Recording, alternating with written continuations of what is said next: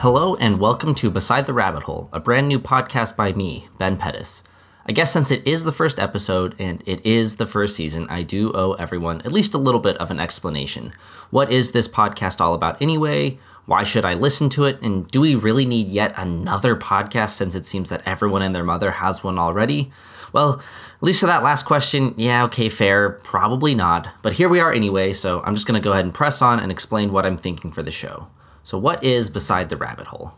I'm a graduate student, which kind of means that I am currently in the 20th grade. So, in other words, I have been in college for a long time. I guess that's not typically something that is seen as a good thing. Um, anyway, um, a phrase that I have heard a lot throughout my classes is that we want to be careful to not go too far down the rabbit hole. Um, that is, we don't want to get too caught up debating the specifics of the definition of something, and we want to do everything we can to avoid going off too far on some um, unrelated tangent. And I think there's definitely some value in that, wanting to stay focused on the topic at hand. But at the same time, I do think that we don't want to lose sight of this rabbit hole entirely.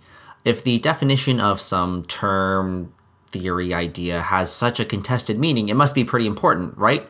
Or at least it's uh, an early indication that there's something interesting going on there. So I think we want to find the rabbit hole, even if we then still take care to avoid jumping completely down into it. And that's exactly what I'm hoping to do with this new podcast, Beside the Rabbit Hole.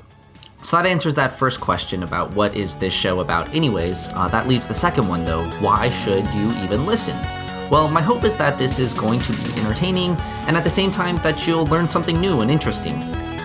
Each season, I'm going to pick a topic that has the potential for us to go down some sort of a definitional rabbit hole. I'm going to walk us right up to the edge. And instead of going down and jumping in, we're going to try to explore that surrounding area, see what issues are at stake. And in the first season of my podcast, I apologize because I am going to be getting a little bit meta and do a podcast about podcasts.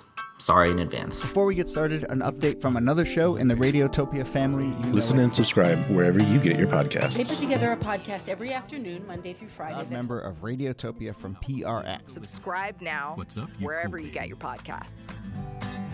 Now, we recently announced something new for iTunes and iPod, and it's called podcasting.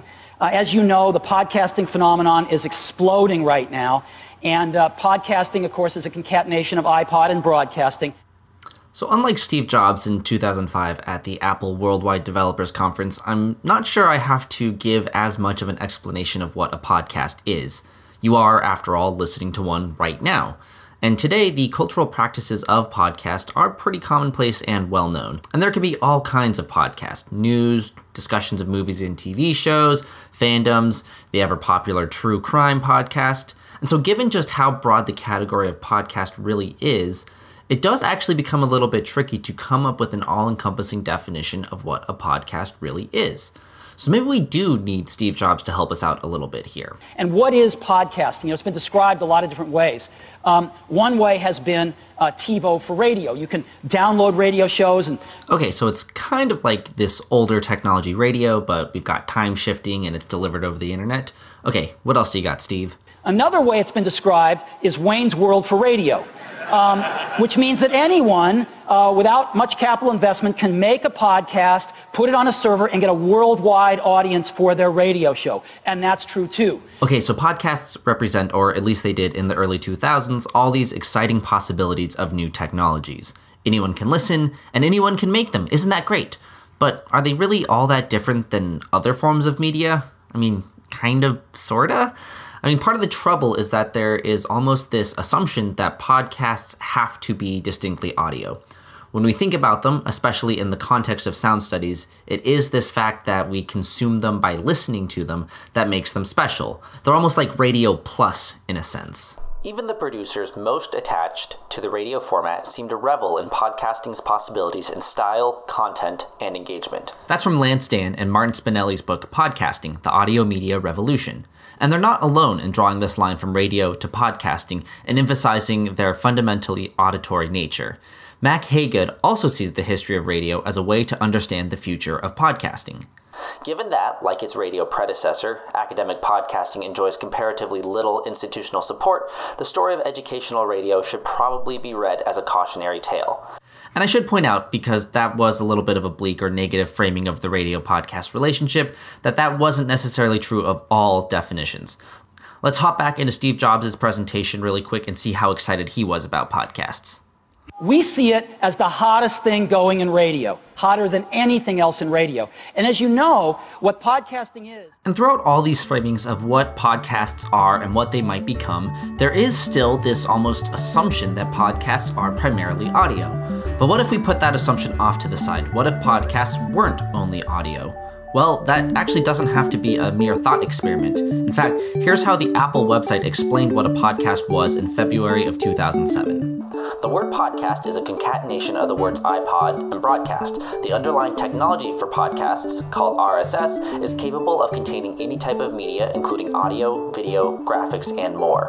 This much broader definition of podcast beyond audio alone has been picked up over a decade later by Samuel Hanson, who suggests the definition of a podcast is a collection of downloadable files of any format served with the accompanying metadata via an open, updatable internet feed, primarily RSS. So, even if most day to day understandings of what makes a podcast a podcast tends to assume that they are all audio shows, from a technical standpoint at least, they really can be any kind of media, even text documents, if you can imagine that.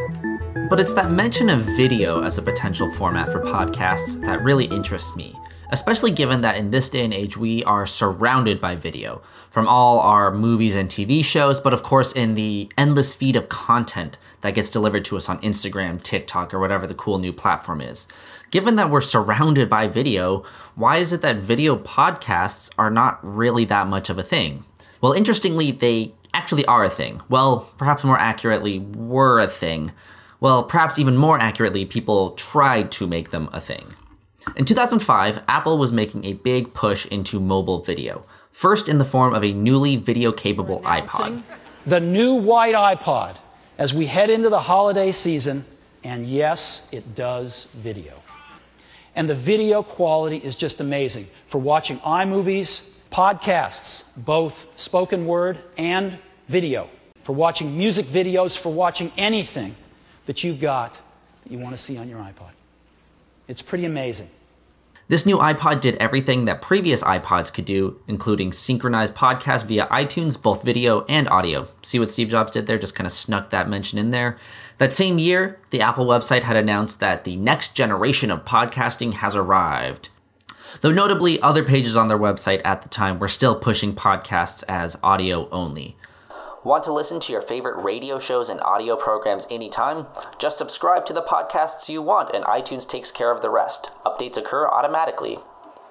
A few years later, in 2007, they introduced the brand new iPhone, of course with video capabilities.